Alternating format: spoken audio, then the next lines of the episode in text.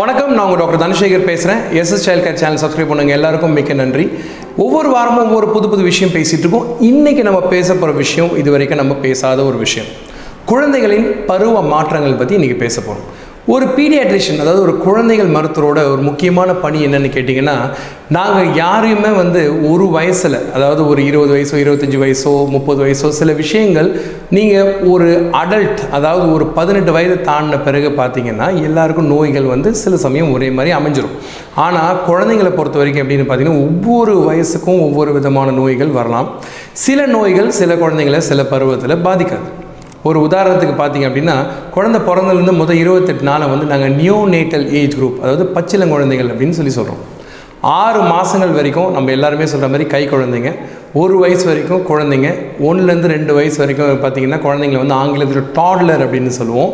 So ரெண்டுலேருந்து அஞ்சு வயசுக்குள்ளே இருக்கக்கூடிய குழந்தைங்களை பார்த்தீங்க அப்படின்னா ப்ரீ ஸ்கூல் சில்ட்ரன்னு சொல்லி சொல்லுவோம். இந்த ப்ரீ ஸ்கூல் சில்ட்ரன் அப்படின்றது என்ன அப்படின்னு கேட்டிங்கன்னா அந்த வயசில் குழந்தைங்க வந்து பள்ளிக்கூடம் போகிறதுக்கு முன்னாடி இருக்கக்கூடிய பருவம். அஞ்சுலேருந்து பத்து வயசுக்குள்ளே இருக்க குழந்தைகள் வந்து ஸ்கூல் கோயிங் சில்ட்ரன் பத்து வயசுலேருந்து அடலசன் சொல்லக்கூடிய குழந்தைகளை வந்து பால்மனம் மாறாத பள்ளி பருவத்திலேருந்து மாறி குழந்தைகள் வந்து பருவமடையை செய்கிறதுக்கு முன்னாடி வரக்கூடிய வயசு பத்து வயசு முதல்ல ஆரம்பிக்குது.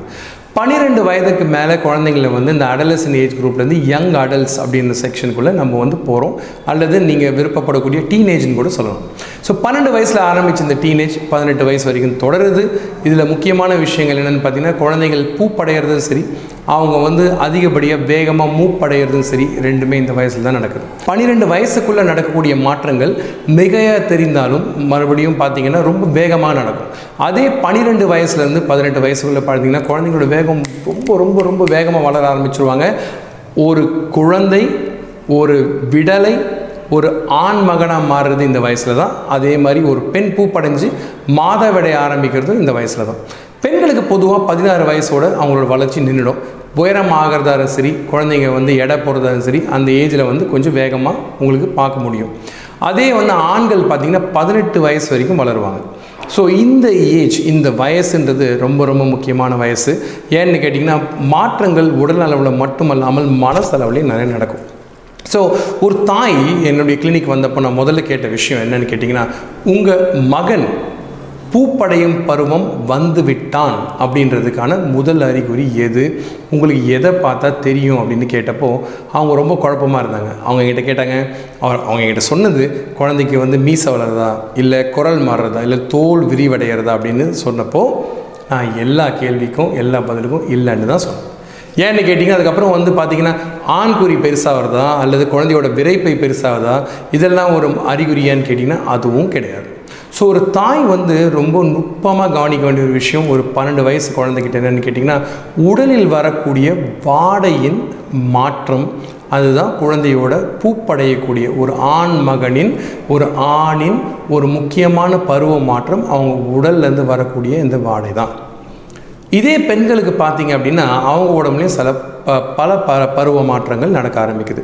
எங்கெங்க அப்படின்னு பார்த்தீங்கன்னா குழந்தைங்களோட பெண்களுக்கு வந்து மார்பக வளர்ச்சி ஒன்று.